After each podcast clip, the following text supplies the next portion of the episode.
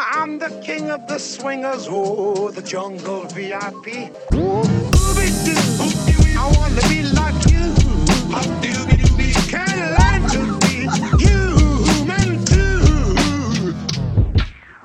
Hey, everybody, you're listening to Parents Uncut with your host, Aaron. Today, we're talking about what it's like being a parent, how fitness comes into play, and everything in between. With the help of Sneakers and Stuff and Shoe Shame, you can find this show on the SNS app, iTunes Podcasts, Spotify, and all good podcast outlets. With that being said, today's guest is a CrossFit trainer, nutrition coach, and a CrossFit athlete. We met at the Vacamas program for youth in New Jersey, and now we've gone from looking after kids to having some of our own. We shared some great memories together, and now we can share parenthood. She's a brand spanking new mum of four months to little Mila and a badass athlete, my friend Callie. How are you? Hello. I'm good. I'm good. Uh, after like three cups of coffee for the day. Oh, so you're a bit like jittering now. Uh, yeah, we we had a, a rough night last night with little Miss Mila. Oh no, really? Yeah, you know, I think, and some people say I'm wrong, but every time she gets shots at the doctor, the next few days are just awful. Really? So we went, we went from sleeping through, yeah, we went through sleeping through the entire night to waking up every 20 minutes last night. So it's, I love that for me. Oh yeah, it's the best, right? Have a child, they said. It'll be fun, they said. yeah. love that. Amazing. So, um, CrossFit trainer, athlete, and nutrition coach. How did you get into all of that? I mean, Right, right. Um, well, so I got into CrossFit um, back in 2015. Um, my brother actually was the one that got me into it. nice. we were both kind of um, at a point where we got a little overweight, will you say? Um, Mhm. So my brother found it. He, you know, one opened up by our house. He started, and he's like, "I think you would. This was something that you would like." So I went in, and like everyone says, you go for one day, and you kind of get hooked into this cult. And you know, I was I was in, you know, I uh, went from, you know, every day you walk out of there and you are like, why do I do this to myself? Yeah. why don't you keep going? Um, so yeah, so I, you know, I got heavily, heavily involved with um, the owner and, you know, training with him. And he was Mhm. actually a CrossFit Games athlete um, in like the older division. Yeah. So I kind of, you know, followed in his lead with training and really then started dialing in and taking it seriously. And, you know, with working out hard, I learned how to incorporate nutrition with all of that. And I, you know, thought yeah, this was just my plan was going to be just be this great athlete which i mean eventually down the road you kind of realize i don't know if you've ever seen these documentaries with these crossfit games athletes but they're like the The- 13 and 14 year old girls are lifting weight that i would never lift so when you see that you get a little discouraged like oh maybe this isn't my lifelong career yeah, yeah. um but you know I, I loved it so much and i you know got my certification to become a coach eventually and i you know was coaching full time and doing nutrition with people full time as well and it was great uh, you know and then the pandemic happened and that's kind of when i had to not really coach anymore so that's my story with the with the coaching that kind of ruined a lot of things for yes people. yes yes so i mean i gym shut down and i was on un- unemployment for quite a bit and you know i it got to the point where because unemployment paid great paid paid everyone oh, great Oh, amazing. you know it was I I was yeah i was making more money sitting at home than when i went and found another job And we and we wonder why you know so many people take um, advantage of benefits and stuff, right? Yep. Yep. So I it became to a point where I knew gyms weren't opening up anytime soon, or at least I thought they weren't. And I was mentally like couldn't stay home anymore. I was like, I need to find a job. Mm. And then in the midst of all that, I found out I was pregnant. So um, I don't know how it really works, you know, in Sweden and other countries, but here, you know, you need. I could have went back on unemployment, but you also need a job that you can take maternity leave from. Right. So that's when I found like, you know, a job just at a doctor's office doing reception, nothing, you know, totally not what I was used to doing. Yeah. Um, but I really just got it for more, yeah, more of just like going, get going to work every day, like mentally for me, it, it just, it's what I needed to do. So then, yeah, and then I found out I was pregnant and yeah. So let me just backtrack a little bit. So, so you said that unless you have a job, you you don't get any sort of maternity from the government. Right. There's like certain programs that give you extra time getting paid from whatever job you were at. So I I I, I wouldn't quote me 100% on it because I'm sure they that you can get some aid whether it be unemployment or I'm not sure what kind of other aid, you know, mothers get. But if I wanted that extended time and then guaranteed a job after maternity leave, then I had to get a job. Crazy. Yeah. Yeah. America. There is a, Amer- Amer- America. I'm about to leave America. so you obviously you, you found out you're pregnant, got this job, uh, the, the, the the new job.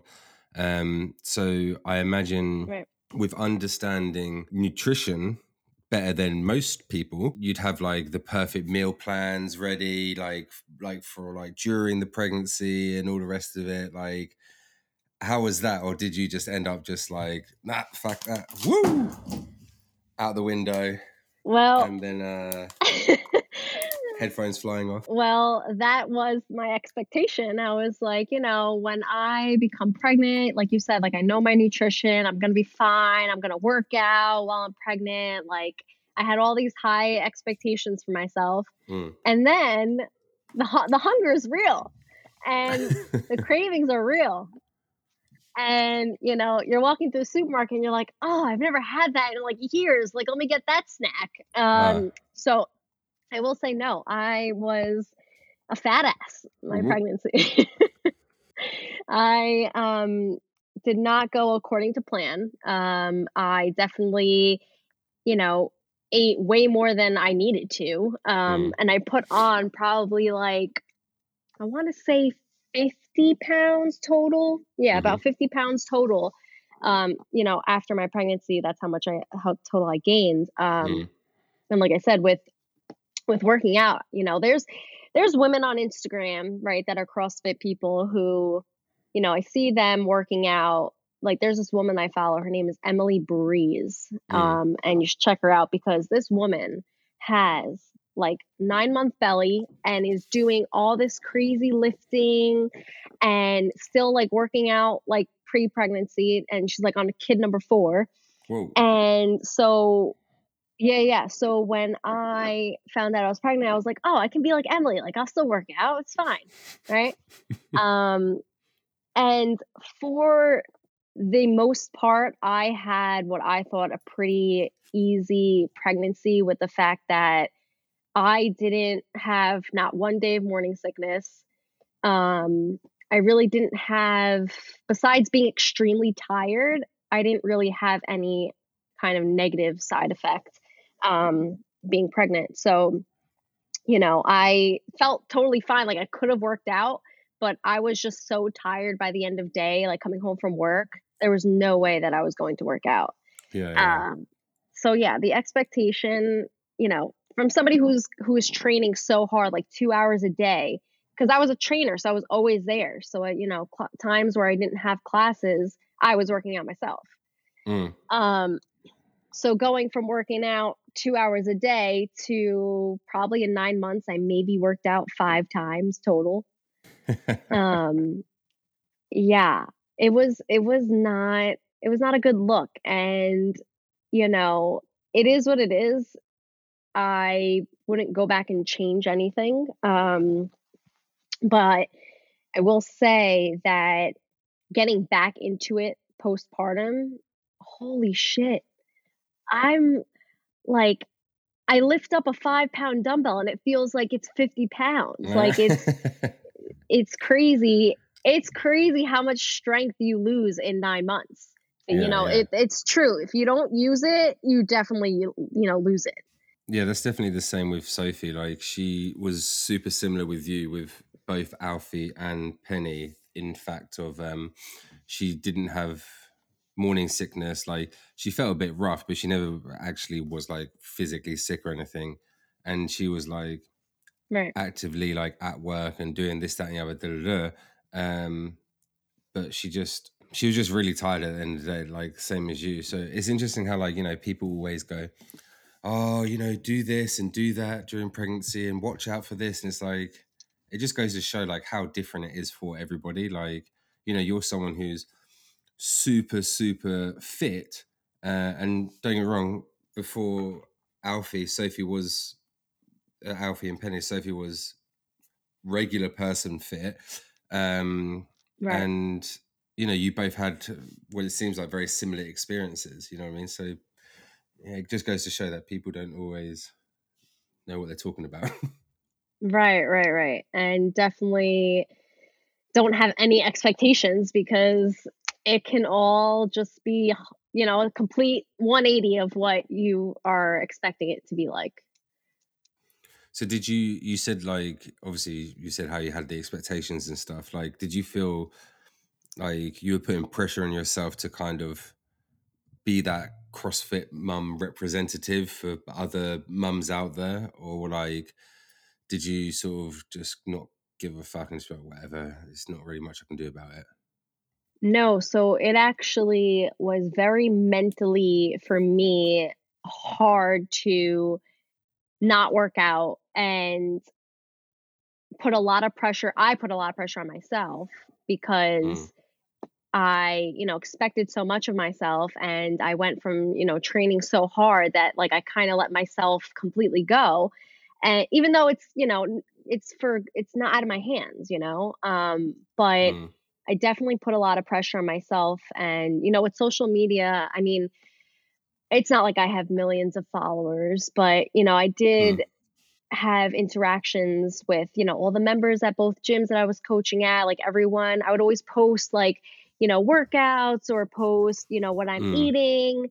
And it, like, was like, uh, I can't post anything anymore. Like, I, I'm not working out, you know, I'm not going to lie and, you know, say, yeah, I'm not working out eating like you know whatever i want um but you know and even now getting back into it it's i cannot tell you how many times after my six week you know appointment where they you they clear you for working out i uh you don't know how many times i went into the gym and i left crying like legit tears coming out of my face Mm. and, you know, I'm sure that's like a bit of, you know, added hormones. But, you know, my boyfriend is like, why are you crying? You just had a kid six weeks ago. And I'm like, yeah. I'm never going to be the same. I'm going to never have my abs back. And it's, and it's it. I'm over. I'm done. Um, so yeah, the, it was very hard mentally and emotionally. And even still today, I'm like, like I just put away all of my summer clothes from last year. I had a whole bin. We just recently moved and I had a whole Mm. bin of like all my summer stuff from last year. And I had it sitting in my get in my guest bedroom because I'm like, I'm gonna fit into it this summer. I'm gonna fit into it. And granted, I was like wearing smalls and extra smalls, and here I am now a medium large. Like, what are you doing? Yeah. so I, you know, I just I had all this like, you know, pressure on myself to like snap, you know, get that body bounce back. And I just had to come to the realization like, girl, it's not happening this summer. Like put the clothes in the attic. yeah, it's rough. Yeah, no, I was, I was, I was going to ask um, about sort of like training after having um, Mila, and like Right. because I guess like it's not just training; it's like that's like your career. So it's like it's not just that Right. like you have to. You're not just going there just to train for fun, although it is fun. Right. um you got to go there and like you know be an example of what the people walking through the door can be or or already are. Uh, I guess. Right. Um, so I imagine that was that's that is quite a challenge. You know, is it like going back to basics again? You know. Yeah, so I got cleared my six week appointment and I was probably in the gym the next day and um, I had to modify everything. So, for example, you know, when new people come to CrossFit and you obviously, if, if it's a person that's never done a pull up before, you know, they can't do a, you know, walk in and do a pull up, there's different modifications. So we have these kind of rings that hang from like a, a rig, which is like a, a pole uh, essentially, mm. and you kind of pull yourself using pull yourself up using these rings where you're standing. So mm. it's like an assisted pull up.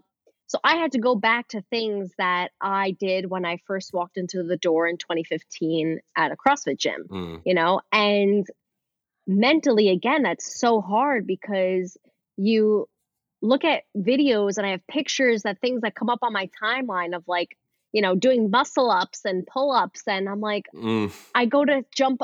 I went, I literally went up to jump onto the bar and I like my feet like couldn't leave the ground as high as they needed to in order to reach the pull up bar. So, wow. and it was just like, you know, the first, yeah. And the first time I, I got up there and I'm hanging and I'm like, there's no way. Like my stomach, everything inside just, it wasn't back to normal yet. So um yeah like i said it was it was very hard you know now i'm finally getting back into it so you know i'm able to do pull-ups again i'm able to lift certain weights that i wasn't able to lift um, i'm still nowhere near where i used to be but i'm definitely trying now to like leave my ego at the door and you know do what i can with you know and i also have we actually in the house that we bought we built a, a gym um, in our garage. So you know i do things at home and I'm, I'm trying to get back to what i'm doing but it's going to take quite a bit of time. And you know with that being said you know going back to you know potentially doing that as my career it i don't think like if i walked into a gym and you know I kind of make it known that, you know, I just had a baby. People aren't going to be like, wow, she's coaching and, you know, she can't even do X, Y, and Z. I think the CrossFit right. community is very, um, like non judgmental and it wouldn't be like that. But I guess the pressure from myself, it's like, can I go back and coach when I can't do these things because people are going to look at me? Like, it's kind of like a, a hit, like an anxiety internally. Um, but yeah, I mean, also right before I found out I was pregnant, I was supposed to be in the academy for the NYPD. Um, so I had I took the test wow. about three years. Yeah, yeah. I uh, I took the test about three years ago, and they called me. I did. Um, you have to go through you know certain steps. So you have to go through um, a psychological interview with a psychologist. Um, you have to complete an it's called a a JST. It's uh, what I forget what it stands for. Something job standardized testing. It's basically mm. a an obstacle course that you have to complete in a certain amount of time. Um, so you do that. Then I had to do a drug test for, through my hair. So all these steps leading up to the academy, you have to complete, and I completed them and the academy was supposed to go in in July and this was when the defunding of the police happened and that class actually got canceled um, and then I had to put myself on medical hold because I found out that I was pregnant. So I called up, I put myself on hold. Um, and then whenever you're ready to resume, you just call them up and you say, Hey, I'm ready to resume. Um, and I actually resumed it, I want to say probably like last month, I resumed it. And when you resume it, one of the first steps that you have to, because everything expires. So the physical that I did expired, the drug test on my hair I did expired. And let me tell you something, they take out a lot of hair from your head. So I was like, I gotta go through this again. Um, but anyway, I re-upped it, and one of the first things you have to redo is the obstacle course. And I was like, oh my god, you know, I, I'm not fit anymore. Like I, you have to pull a dummy that's 175 pounds across the room. You know, I'm like, I don't even think I can do this. But I was like, you know what? Let me give mm. it a mm. shot. So funny enough, they I reopen it, and sure enough, like a week later, they um, send me out a date. You know, you have to report to the this um, the precinct where the test is done. You have to report there 7 a.m. on like a Wednesday. So now I'm like an hour with no traffic away from the city. So I leave my house 5 a.m. I go. I managed to get through almost all of the course, right? And the last piece of this course, I did everything physical. They make you hop over a chain link fence, no problem. Oh, and you're wearing a 14 pound weighted vest. So here I am with probably like 20 pounds of a vest because I just had a human in my stomach with yeah, 14 pounds yeah. on top of that. so you have to climb over this fence, you have to run up and down stairs, you have to carry this dummy, run around a few laps. And the last part of the test is you actually have to hold a fake gun in front of you um, and you have to shoot it 16 times without stopping on one hand, on your dominant hand, and 15 times the other hand. And that's the end of the course. So I, I go up to the gun and I go to shoot it and I and I'm clicking it and I probably get to like the 10th shot and my hand just cramped. I could not pull the damn trigger. And it's like what? dude, it's like it's like the easiest thing. Like you just have to pull your finger back. So I'm like, what the heck? And and I failed because you have four minutes and 28 seconds to do all this entire obstacle course. Like mm. you when you should Google what this course is because you'll see like what I'm talking about. It's a lot of stuff to do in four minutes, 28 seconds. So yeah. whatever. I walk out of there, I'm starting crying in front of everyone. And the sergeant, I'm walking out and she's like, you know, they'll email you and you know set up a different date. So i'm like all right. So i come home. My boyfriend is a detective so i have his gun. I, he takes out you know obviously the bullets and stuff. And i'm here in yeah. my house just pulling this damn trigger and i'm pulling it fine like no problem. So i was like you gotta be kidding me. So they freaking uh, they send me the next date probably like two weeks later. I go. Again you have to be there at seven in the damn morning. And same thing freaking happened on the left hand. What? I passed all 16 shots on on the right, and I get to what was it? I forgot what exact what number I got to, but I failed on my left hand, and I was like, "You've got to be kidding me!" Like here I am before I got there, thinking I'm gonna struggle with the physical stuff. I can't even pull the damn trigger. so I I'm not sure if maybe I was just I had different because it's a lot of your forearms. So I'm not sure if I just am fatigued at that point and I just lost some of my forearm strength from, you know, because when I'm training CrossFit, there's so many things that you're grasping and your forearms get really strong. So, yeah, I don't, I don't know what it was. A mix of nerves because honestly, like I am having a very big internal debate with myself over whether I should even pursue this or not. So it's. Why is that? Well, a few reasons. I mean, the danger aspect of it, for sure. Mm-hmm. Um, it's, you know, a dangerous career to go into. Um, and, you know, my daughter having her mom and her dad in the same danger, you know, kind of field makes me a little uneasy.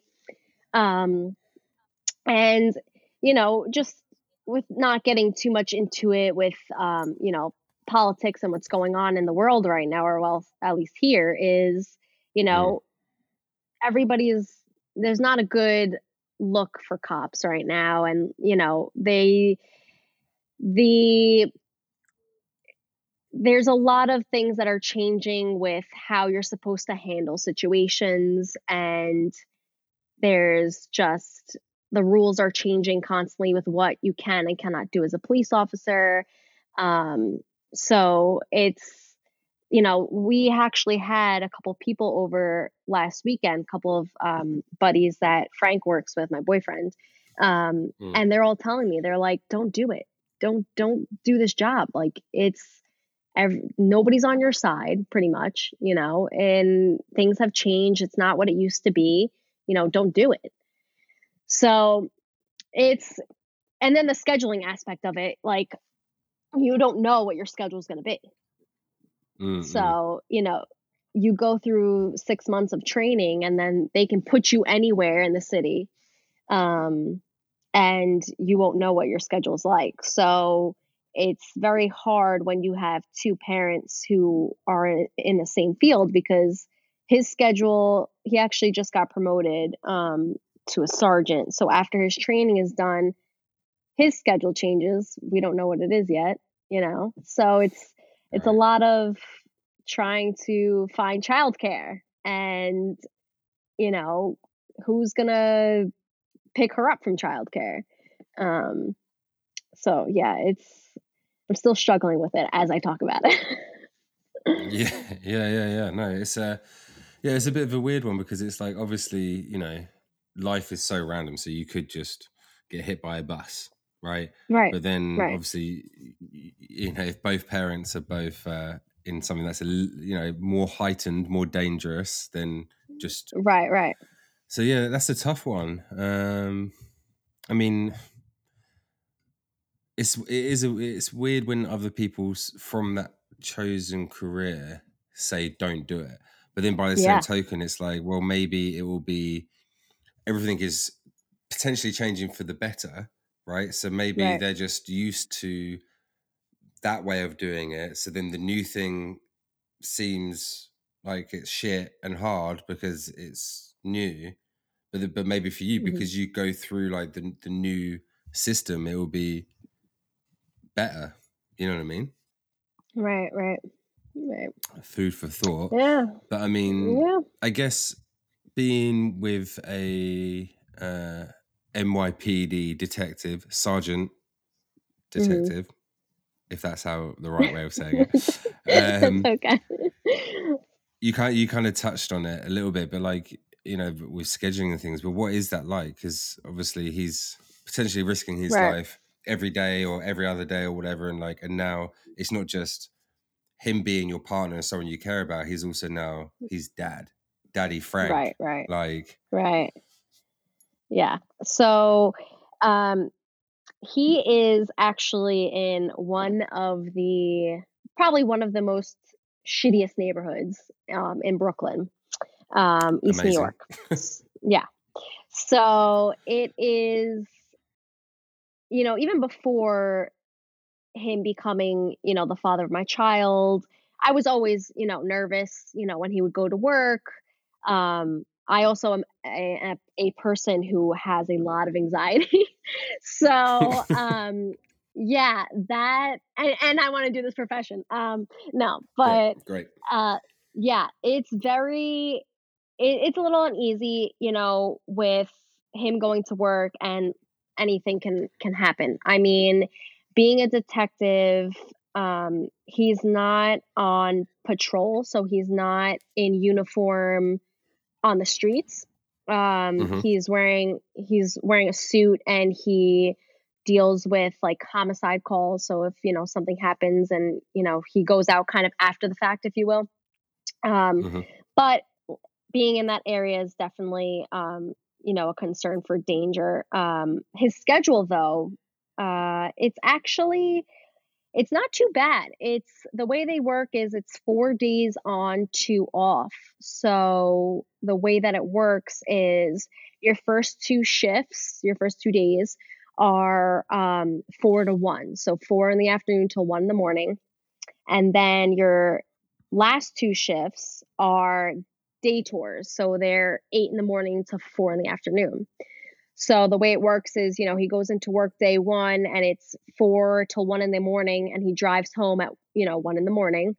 And then the next day, same thing, goes to work at four in the afternoon. But on that second shift, he actually sleeps there because um, the third day is going to be a morning shift. So it's silly mm. for them to drive home at one in the morning to then have to drive back out eight the next day. Um, so they have something called a turnaround, which is they sleep there. So the second night he sleeps there, it works his, you know, day shift on the third day and then comes home that night. And then the last shift, he drives in in the morning and then comes home at night. So it, it's a good schedule. Um, and it always rotates. So it's four on, two off. So you have different days off. Um, so it, it was a great schedule while being a couple pre, you know, having a baby.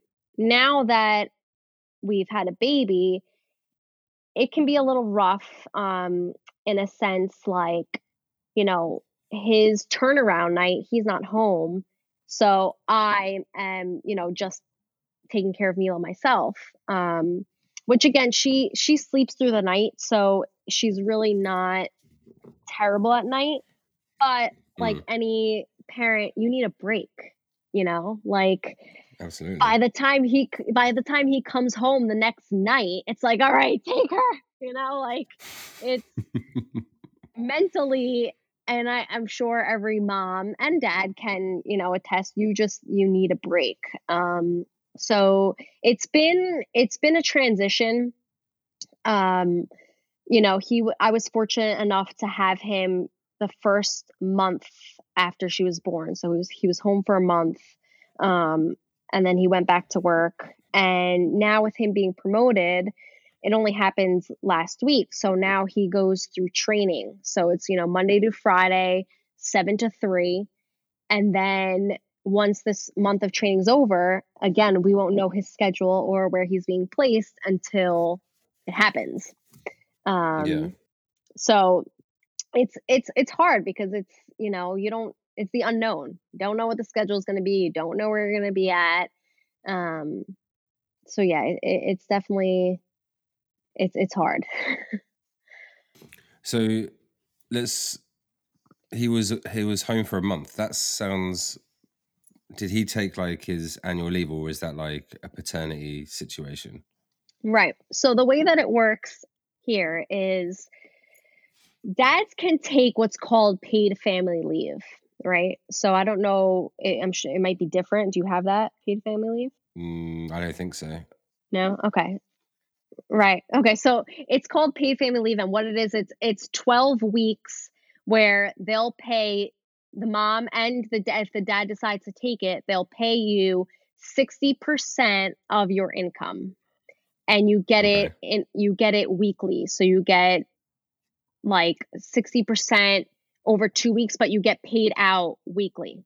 Whatever, you know, right. your two week pay is, you know, um, divided in half, you'll get that weekly. Um, so 60% of what you make is like shit. like it is not great, right? So what he decided to do is he had so much vacation and um, sick days that he actually didn't use the paid family leave because for him to take that pay cut while me also taking a pay cut it's you just can't survive like that you know yeah. so he just used pretty much all of his sick days all of his you know um vacation days and you know, he went back to work after a month. Um, with the paid family leave, you can actually use it within the first year that the child is born. So, up until her first birthday, if he wanted to ever use it, he could. But again, like the 60% of what you make is like nothing, you know? Mm-hmm. And for me, the way that they, you kind of do it for the mothers is we also have something called short short term disability. So when I found out I was pregnant, um, well, sorry, as I got closer to my due date, I had to fill out all these forms to take what's called short term disability, which is six weeks. Um, and then once that those six weeks finish, I rolled it into what's called the paid family leave, and that was 12. So I had six weeks plus 12 weeks um, of time off getting the you know the 60% um, which i go back to work on monday and i'm not looking forward to it at all so that's crazy so like so basically like you get potentially up to 18 weeks as the mother. Right. That's so crazy, man. Like, I mean, you know, I've lived in America, so I have some understanding of what you're talking about. But, you know, in England, it's Right. different. You know, you get 12 months maternity from your work. Um, I Right. believe, I'm pretty sure that's right. In Australia, it's like, it's, um, you also get 12 months but you have to have been working there for like a year at least uh, there's like lots of like little Right. catches um, otherwise the government pays you um, what is it seven months i think or six months worth whatever that works out at Wow. um, right. and then here in sweden what they do is um, uh, in, in australia as well sorry the dad gets four weeks paternity from their work hmm in England, I'm not sure it is, but in Sweden, 18 months is what you have. And then, hmm if I'm not mistaken, the first year is taken by the mum. Um, usually, it's not really taken by the dad. And then the last six months of that is usually taken by the dad. So by law, Right. you you th- they have to be used up um from my hmm understanding so uh, uh, with alfie i didn't really i didn't get that um again it's like a like a within before their first birthday type situation i think so i i was able to take 90 days for alfie hmm um at 80% pay. And then hmm with Wow. penny i i'll be able to take six months. Um and then sophie would have a year at 80% pay. And then on top of that when the when the baby is born, you have like the hmm dads get 10 days paid from the government as well. Um, hmm so it's really quite bloody good here for that, for sure. Wow. Mm. I- I'm sorry. I'm about to bizarre to book my flight to Sweden. yeah, I know, right? Like it's bizarre to me. I was talking with Sophie, I believe, about this the other day, and and and to another guest I had on the show, and um, I was saying how like it's pretty mental that like basically no one would really exist without the woman birthing the child. Like the man's role is very very minimal. Um, Right. like you guys are the ones who are actually like taking it from like an egg to uh, like an egg and a little bit of sperm and making it into like an actual right. like a, an actual human like i feel like people have forgotten that like you've grown an actual Right. human person inside your actual body like somehow like people have forgotten that and it's like just not doing the due diligence to like to women in general of like what they really deserve like you've grown a human like come on like that's like like and you've Right. and it's not just that you've grown a human like when you actually have a baby like regardless what people think about trauma like it is a trauma like it doesn't necessarily have to be like you know you've had hmm your arm cut off like it's still a trauma and like and if you have a c-section like that's Right. still a big surgery like you've you've just had a human taken out of you like it's so weird like how like how like if anything disrespectful like it's so weird to me like it's bizarre that's my little rant over but yeah it's bizarre Yeah. No, it, it's it, it is it's crazy when you actually sit back and think about it. You had a heart beating inside of your body, and you know, and it's crazy. Like I was, I actually told my boyfriend when you had, you know, told me about the, you know, the eighteen months. I would have, I I would have like three kids back to back if that if that was me. Like and and and me and him like i want more kids but you know the price of daycare wait so i actually i actually did my homework and i ah. wanted to discuss the price of daycare right? So here and i converted wait so how do you say it? Um your currency is krona? Uh yeah krona or or crowns either okay okay so here for daycare per month is sixteen hundred dollars. That's a thousand six hundred dollars per month, right? I did the math on on my Google. It is mm-hmm. thirteen thousand seven hundred and forty six krona. I don't know if that means anything to you, but that seems like a lot. So that's about 130 euros. So yeah, that's uh, about it's expensive. no, it, but it's it's not expensive. It's not. No, no, no. So so basically, like Sweden's one of those really weird countries in terms of currency, where like like it sounds like it's a lot, but it's not. Like you know, like you have like a lot of um Asian countries have like really high Right.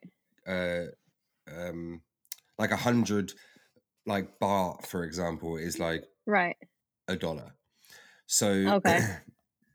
what i'm going to do i'm going to tell you exactly how much that is uh so what was it 101 13000 right Thirteen thousand. a month Mm-hmm. you're saying Yep. so that's like 151 dollars and nine cents What? Are you kidding? Well, so okay. it's really here, childcare is really cheap well, here it is not very cheap. It is a thousand and six hundred dollars, which is a lot of money. Well, if you think that's a lot of money, right? So, so one of the reasons why we left Australia was um, there was lots of many reasons, but a reason also was to do childcare, um, Right. and childcare in Australia is seven hundred Australian dollars a week, and that's that's Okay. with a government subsidy, and that's like the cheapest place. Um, so that Okay. is in um, in American dollars. That is it's five hundred and seventeen dollars a week in Oh wow. Australia. So oh no, that's, that's Right. almost the same Right. actually in doing that. Um, yeah, expensive. Yeah. So yeah, it's very cheap It. It's um, hmm. It it's crazy. It's like paying almost another mortgage. Like it's insane. Um, and the kicker with it is they don't provide anything. Like you have to give them diapers, you have to give them baby wipes, you have to give them formula and food and everything, everything that they require, you have to give it to them. So you're paying all this money for them, especially when they're like, you know, a couple months old, to basically sleep. Like, you know, they're not really socializing and engaging yet, No, you no, know, no. like I can live without them socializing with other kids for a little bit, you know?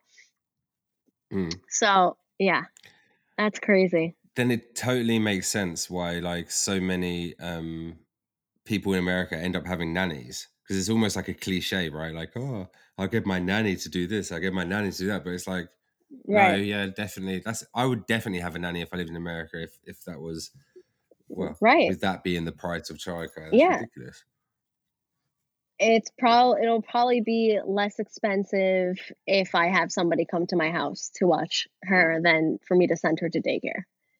It's absolutely bananas. So yeah, so because of daycare alone, like I probably don't see myself having another child because so Frank's sister, my sister-in-law actually has two babies. She has um well not babies, but she has a 2-year-old and she has a 5-month-old.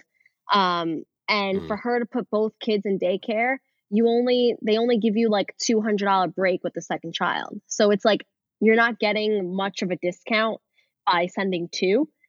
Um Hmm. and you know it it's the way so seeing her like pay for her daycare um for her children like she told me she was like i think i might not be able to work anymore because one parent pretty much in america one parent is always making just enough money for the daycare. So it's like Hmm. why do i even go to work? I should just stay home be a stay-at-home parent and save the money on you know not sending them to daycare so it's you Yeah. know it's crazy that it, you know there's there's one woman that i actually worked with who she had two jobs and one of them was just to pay for daycare and the other one was to survive It's unbelievable. Like again, like hmm going back to my little rant earlier, like and that's the, and that's the thanks you get either have one kid and and you know unless you you're both making like top dollar you know mm-hmm. it's it's a bit it's it's difficult but you can you can do it or have two kids and fuck your career and or at least fuck one of your careers and uh and that's that mm-hmm. or work a double job or even three jobs just it's ridiculous so like in general right. i think it must be like super hard to be like a single mum but like imagine being a single mum in america with all of that that is like unreal like yeah no. Come on. You it's you you can't you can't do it on one salary. It's it's just not it's not possible. Unless unless you're a millionaire it's not possible to do it as a single parent. It's not.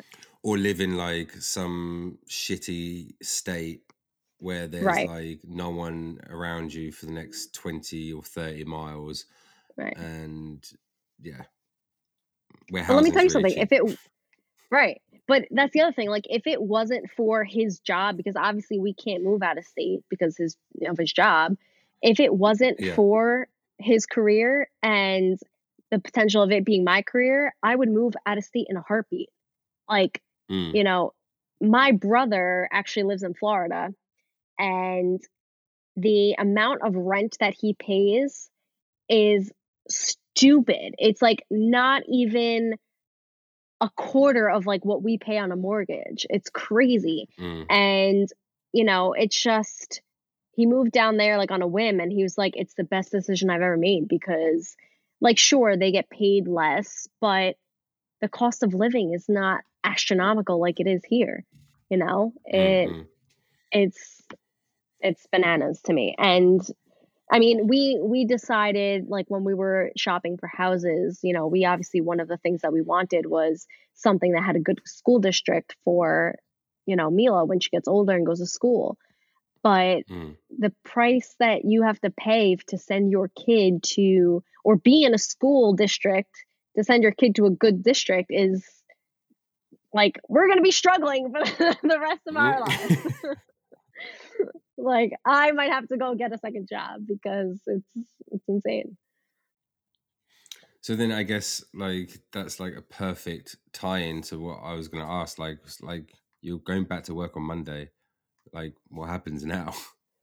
So um like I said, my NYPD case is open. So whenever they call me next and I pass, you know, because you can take that part of it as many times. Um, which is beyond that's a whole nother topic that they just let you take it over and over again. But um once yeah. i pass that por yeah once i pass that portion and you know i go through everything else when you get into the academy and you're in training you actually get paid the salary of as if you were a police officer even though you're in training.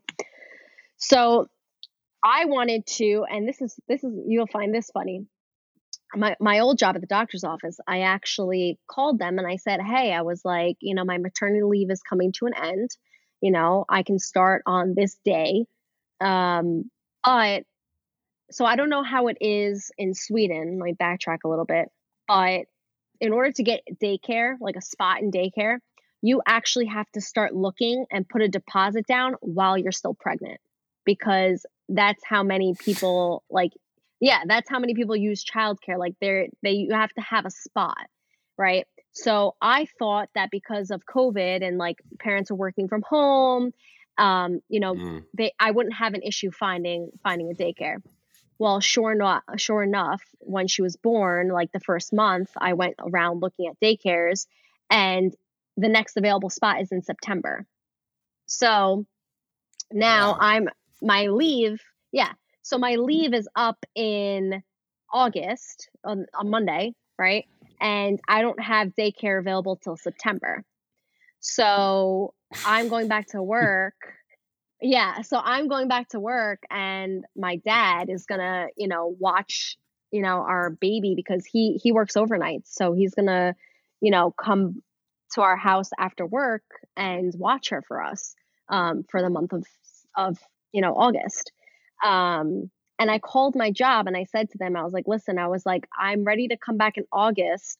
However, instead of doing Monday to through Friday from 9 to 5, is it okay if I do 9 to 3 because I want to my dad's working overnight, like he needs he can't to work Mm. overnight and then watch a baby all those hours, like it's a lot, you know? So I said to them, I was like, for the first four weeks that I'm back, I need to work until three. Their response to me was like, no. They were like, we need you full time. And I was like, really? You can't accommodate me for two hours, Two Monday through hours, yeah. Friday for four weeks? So it was kind of like a slap in the face. And, you know, like I said, this job I got just because I needed to mentally get out of, you know, get out of the house and work. Mm. Um, so, you know, they the pay wasn't anything, was like minimum wage. Um, and so when they told me that, um, I was like, you know what? I'm gonna like look for other jobs in this next week and see if anything comes up on a whim. So I actually, sure enough, found another job doing um, kind of like authorization admin work for people who need, like when you need an MRI or something and you need an authorization from your insurance company. Um, that Mm. that I'm gonna be that person that gets that. So the pay was like six more dollars an hour. So I'm like, you know what? I'm gonna take it. It'll be a new job, and it's in the meantime, you know, of me waiting for the NYPD to call. Like at least I have something else, you know. So I called back my old job, and I was like, nah, sorry. Like I got a better opportunity. Like I'm not coming back. You know. Th- thanks for the maternity Yeah. leave, Yeah, good. But. Yeah and yeah so i mean it, it's just it's crazy i didn't realize i mean i knew how expensive having a child is and would be but man that daycare and like when you really crunch the numbers it's like damn Yeah, it's crazy. Um, and you know, you said um about like the registering for childcare. So here they Right. do you do have to register for childcare as well. But obviously, or not obviously, Okay. but you don't have to put deposits down or anything like that, none of that madness. Um and Right. all the food and diapers and whatever is all included in the price. Like wow it's fine. um yeah um but the but yeah we did have to look but then you know alfie has been alive for a year and six months and we only looked a month ago and we got there's like there's a bunch around in our area and um you know you put your top five and then they give you one of those. So that we've got one of them it's not our top top but we're still in the list for the top. So when that does become available we can just transfer him over to the top one and that doesn't Mm. cost anything either. It's all good. Everyone's like relaxed and calm. Um wow so it's it's it's quite a good system to be fair and it's literally like about a three minute walk from here or four minute walk from where i Mhm. live. There's one even closer there's one literally three doors down from me um wow it's some like it's some like really weird one. I don't want to offend anyone but it's a really weird one. Um but then um it seems like america out of most countries seems to just really try and milk you for your money that you don't have anyway in the first place hundred and ten percent. They really do. So, and you know, it's the price of. So, personally, for me, I was only able to breastfeed for one month. Um, I don't know if it's just me, but Mm. I thought that breastfeeding was harder than giving birth. Mm.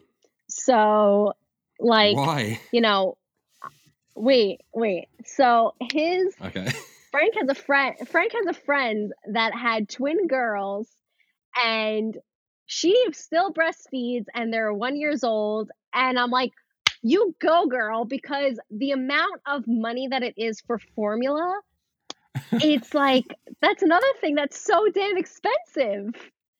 Like, why?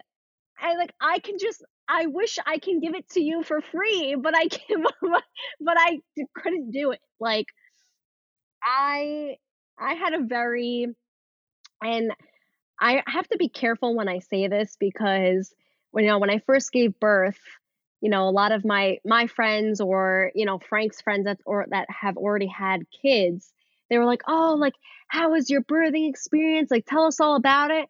And I was like, "Uh, it was actually the easiest thing like ever. Like it was fine." And then some people Mm. come back and be like, "Oh, like my experience was horrible." And I'm like, "Oh my god, I'm so sorry. Like I hope I didn't offend you by like saying it was the easiest thing, you know? Like I don't mean like it was the easiest thing, no. but I I had a relatively easy experience personally and I just thought that breastfeeding for me was so hard. Like first of all, Mila did not latch on to me. Um second off, these are things that they don't tell you or at least they didn't tell me. Like I thought that and this might be I'm just naive, but I thought that when you give birth, like a baby comes out like knowing how to suck and Mm. that your milk supply comes in right away. Like I didn't know that your milk supply can just come whenever it wants, right? So I gave birth to Mila and my breast milk didn't come in until a week later. So Yeah, right. it was it was just I don't know. To me, it was the whole thing. It was painful. Like she wasn't latching, so I had to pump. And you know, when he when it was his turn to wake up in the middle of the night to feed her with a bottle, I still had to wake up to pump, and it was like I wasn't getting any sleep. Um, so yeah, I did it for a month, um, and I was done. I was and and then also they don't tell you that when you want to stop breastfeeding, like you can't just stop. You have to wean yourself off because you can get mastitis and you can get like clogged ducts and it's painful. Like nobody explained this to me. Yeah, you know, that's what I think super interesting. Like, no matter how many books that you read or prenatal classes you go to, for some reason, they everyone still seems to miss out like really important key details.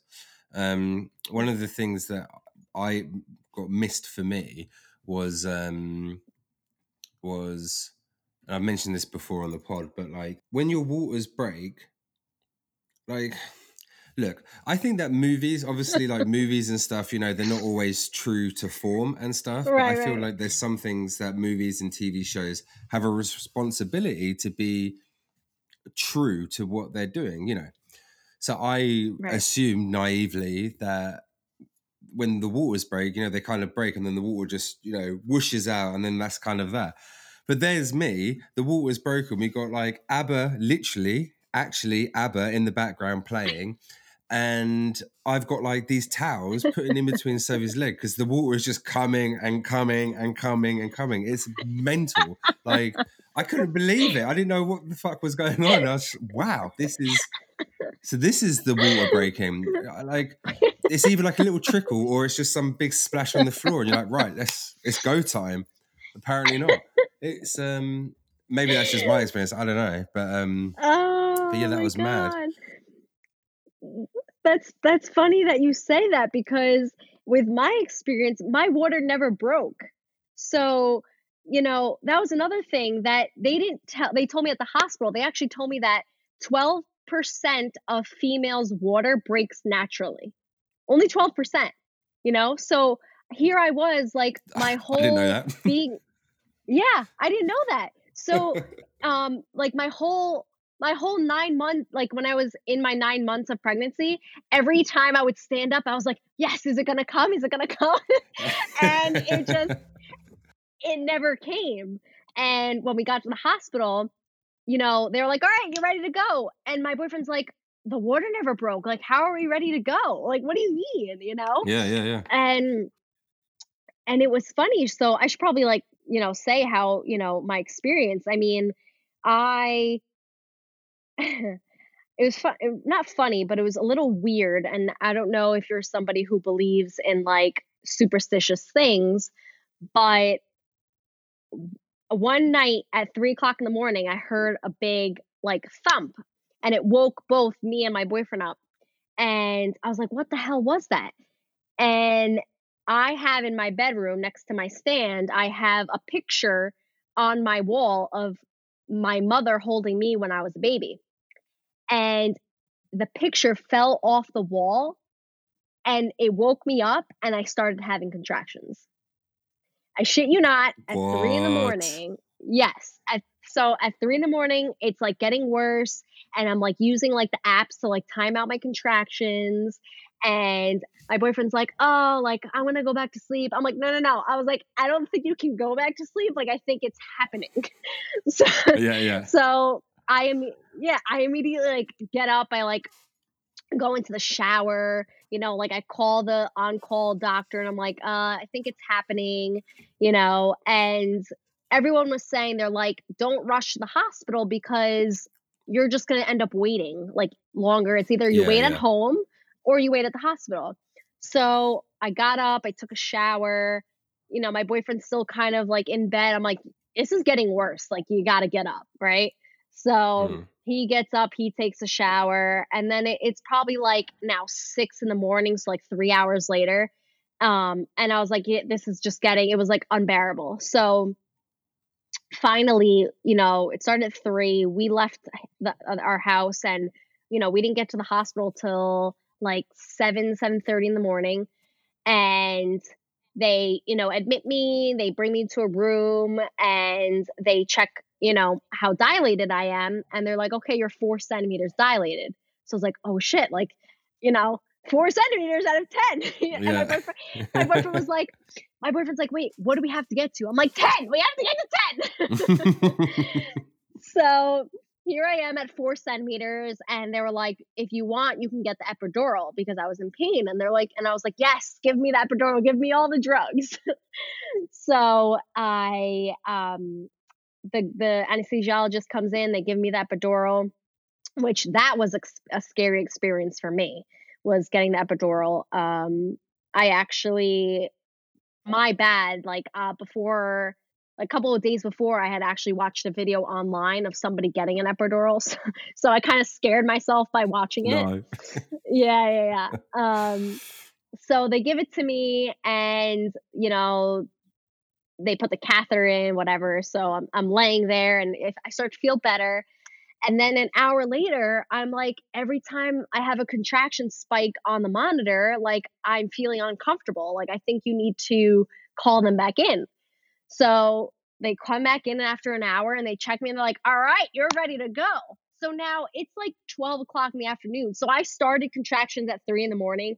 We got there at 7 and then they told me I'm ready to go at 12. And me and him are like, wait, this is happening now? like, like, you know, we thought that, yeah, we thought it's like, you know, your first kid, like it's going to take a while.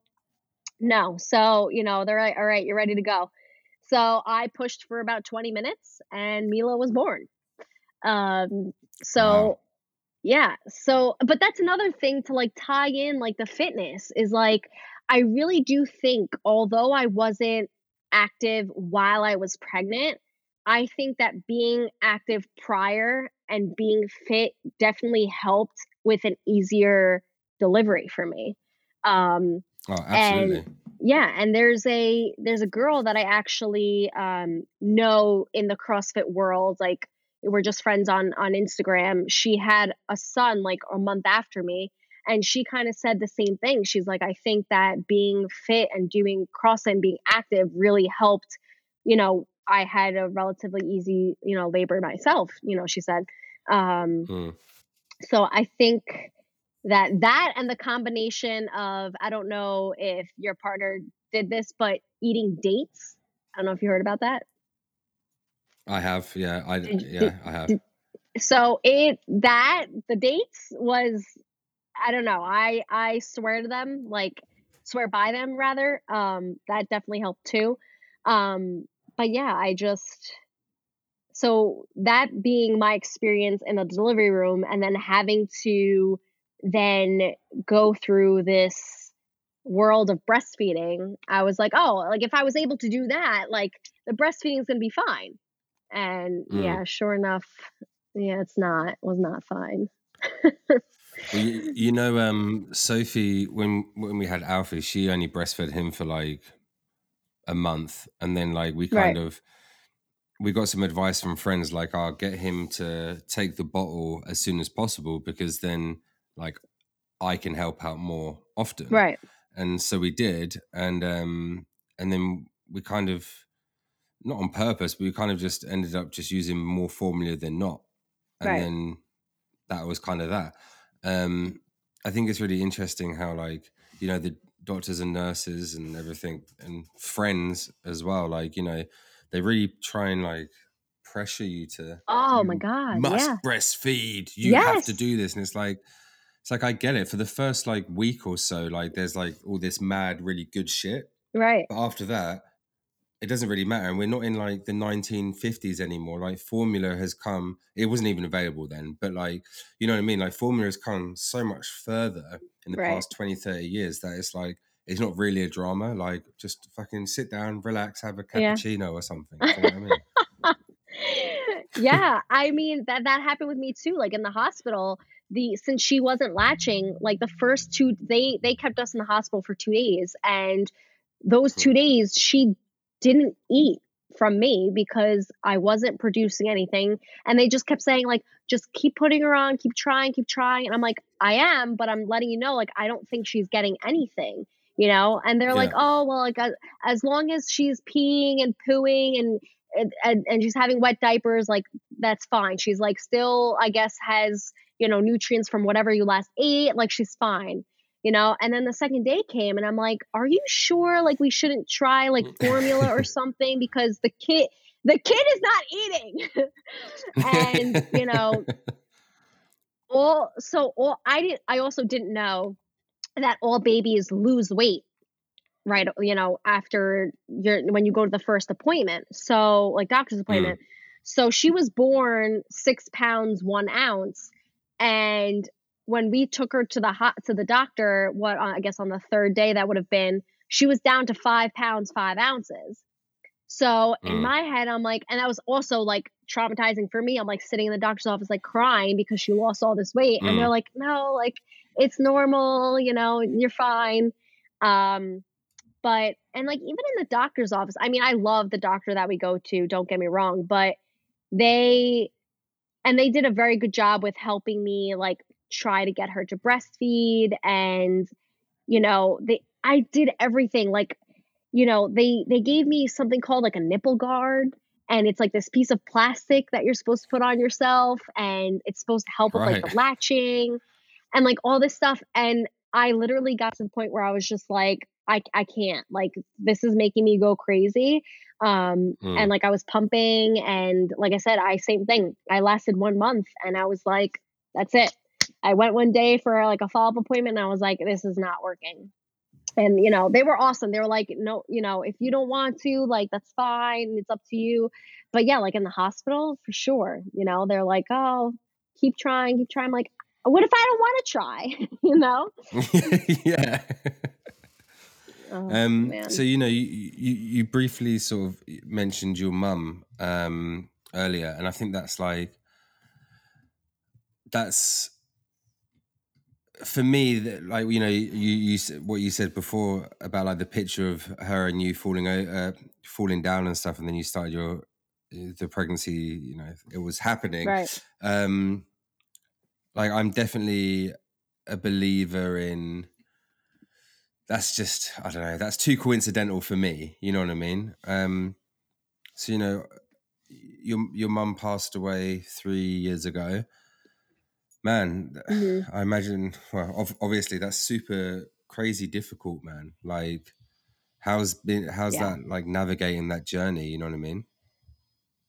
so i mean my mother's death was pretty sudden um and was very unexpected and it was very hard you know i gave birth i didn't have my mom there you know i didn't have like the whole 9 months of me being pregnant i didn't i felt like at some points i would get really sad because and like cry because i didn't have my mom as a mother figure to help me go through what i was going through um Right. i mean I had my boyfriend's mom I love her like as a mom. She is amazing and you know, she kind of helped, you know, helped me out when I needed the help. Um and same thing, I have a stepmom who's been in my life for a very long time and they're both mother Right. figures to me.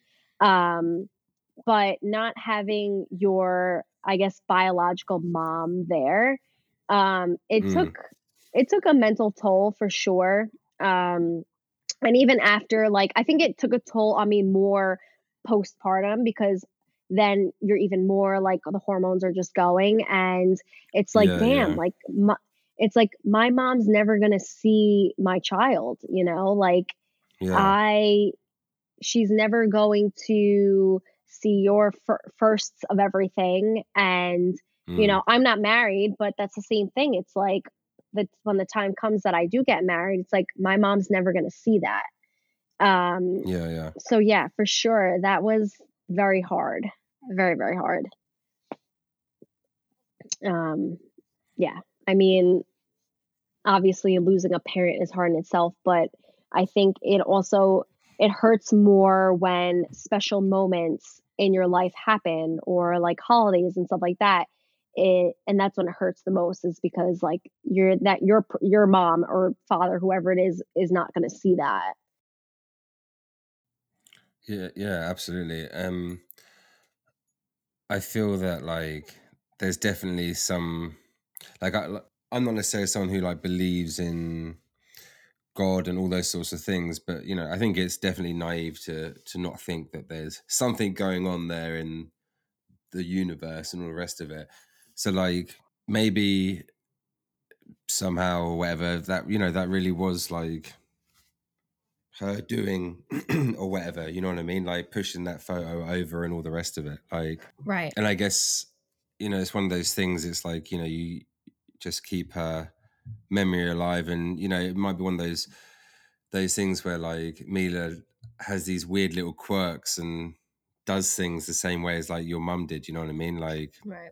it'll be interesting and probably quite comforting to see that develop. You know what I mean? Right, right.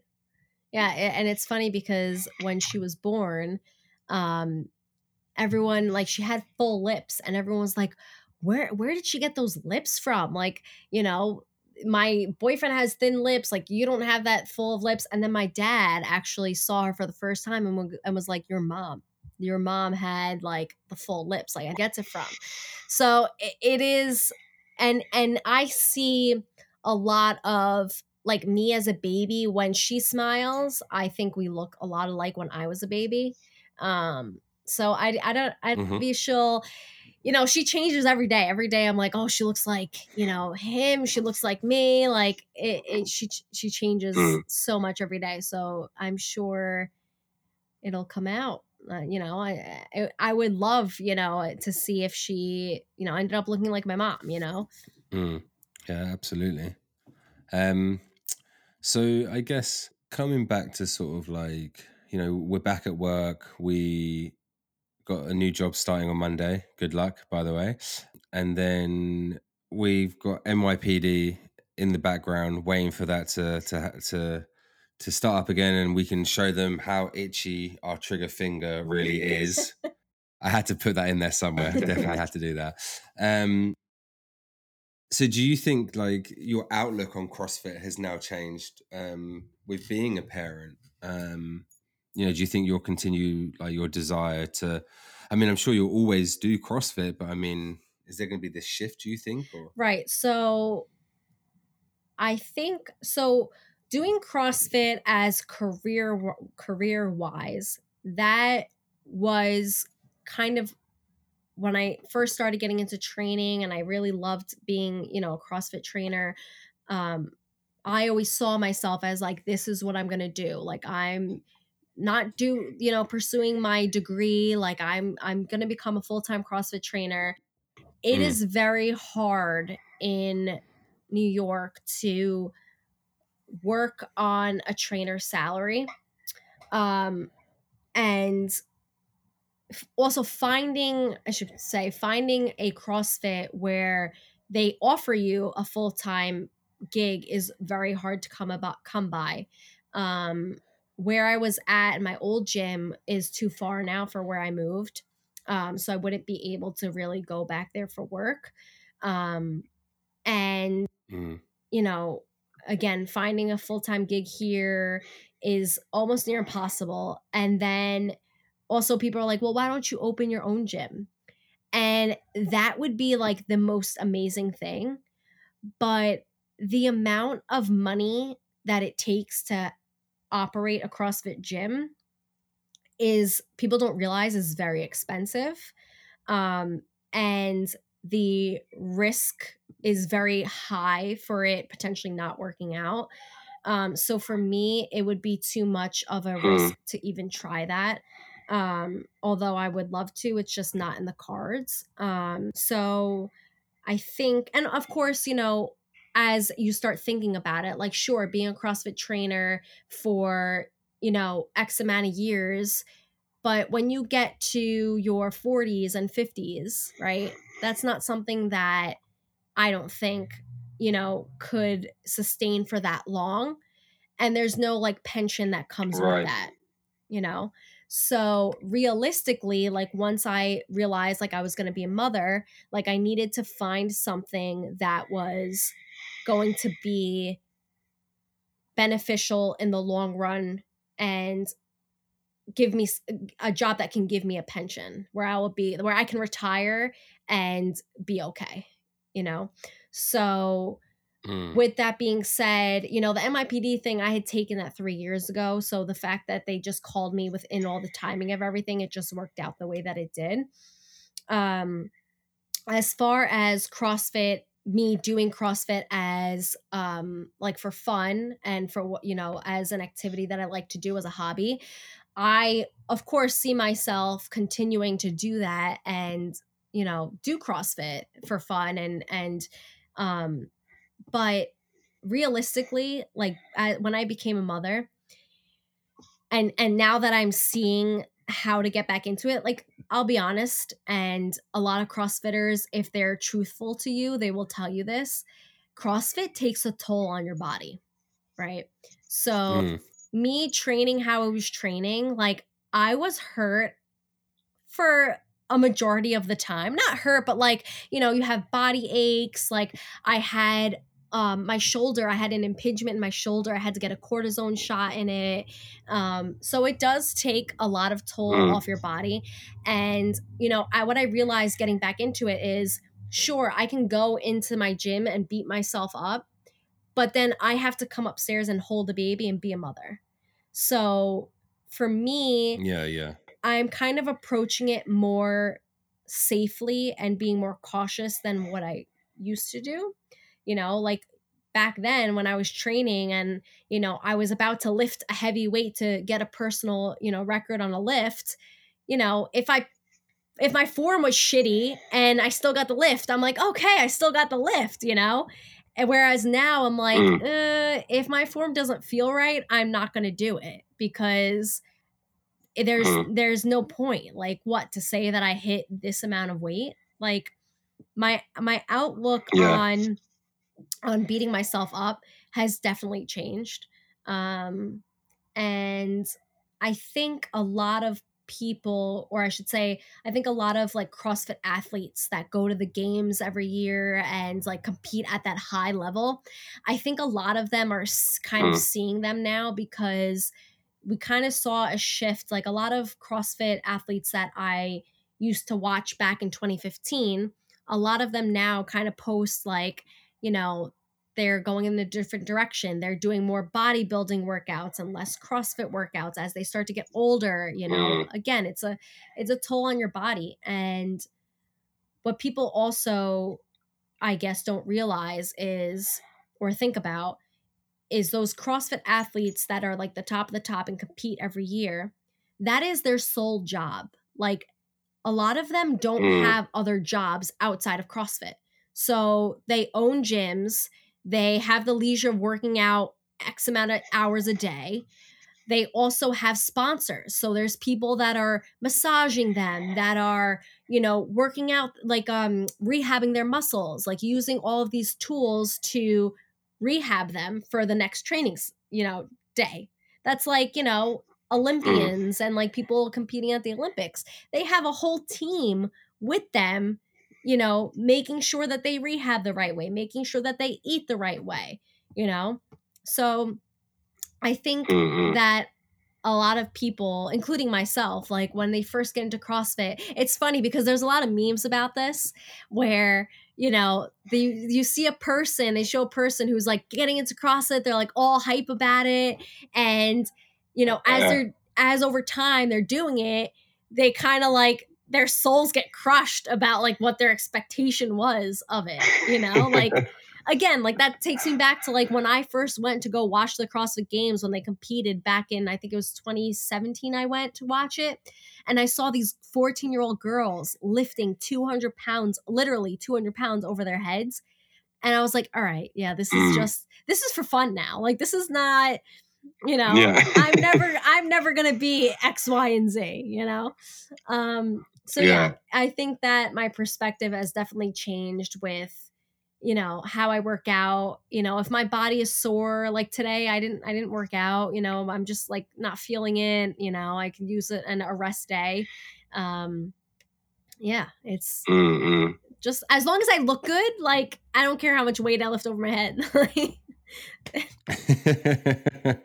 i don't have to be x y and z you know as long as you can lift uh, Amelia above your head for just playing and having fun, that's all that matters. exactly um but yeah I'll, I'll definitely still do it i'll still work towards going back to where i was but just not in a dangerous i guess way Yeah, yeah. Well, then I guess lastly, like, have you got any sort of advice for other CrossFit mums and just mums in general, or just parents in general, from like from your experiences so far? um i would definitely just say um don't not say don't but be mindful that your plan might not go as planned um and that's okay and not to beat yourself up like i did a little bit of course because we're our worst critics but Mhm. give yourself time you know after that six week appointment when i got cleared to work out i couldn't do things that i wanted to do then that i'm doing now four months postpartum so it'll come um as much as it's hard a hard pill to swallow it will come and you know just give your body time like you know think to yourself you just carried this human for nine months you know it'll probably take nine months out Exactly. it'll probably take nine months out to you know get back to doing what you're doing um but yeah just don't beat yourself up too much Good advice. Well, look, I've really, really appreciated you coming on. Like, I know it can be a bit daunting at times, and uh, to sort of just speak freely about stuff in general. Um, but yeah, I really appreciate you coming on. Um, I think it's been really insightful. I think a lot of people can get a lot from this. You know, like there's a lot of people who are maybe not then maybe not doing CrossFit, but you know they're into fitness and they're doing X, Y, Z, and all the rest of it. So yeah, I really appreciate it. Of course. Thank you for having me. I really, I've been wanting to get my story out somehow, whether it be a blog or a podcast or, you know, whatever. I think it's more women, I feel like, whether good, bad, the ugly, should be more open about this stuff because, you know, some of the things I didn't know, they'll now know if they didn't know. And, you know, we can all learn a Exactly. lot. We can all learn a lot from each other. Exactly. You know, uh, just it's it's never a bad thing just to help each other out. Right, right, right. Well, look, if this is your first time listening, thanks for tuning in. And if it's not, welcome back. Parents Uncut is released every week for your enjoyment. Come back often, leave a comment, send to a friend, and follow me on Instagram at Aaron Hollands. Big shout to Sneakers and Stuff, SNS Radio, and Shushay for making this possible. Until next time, take care.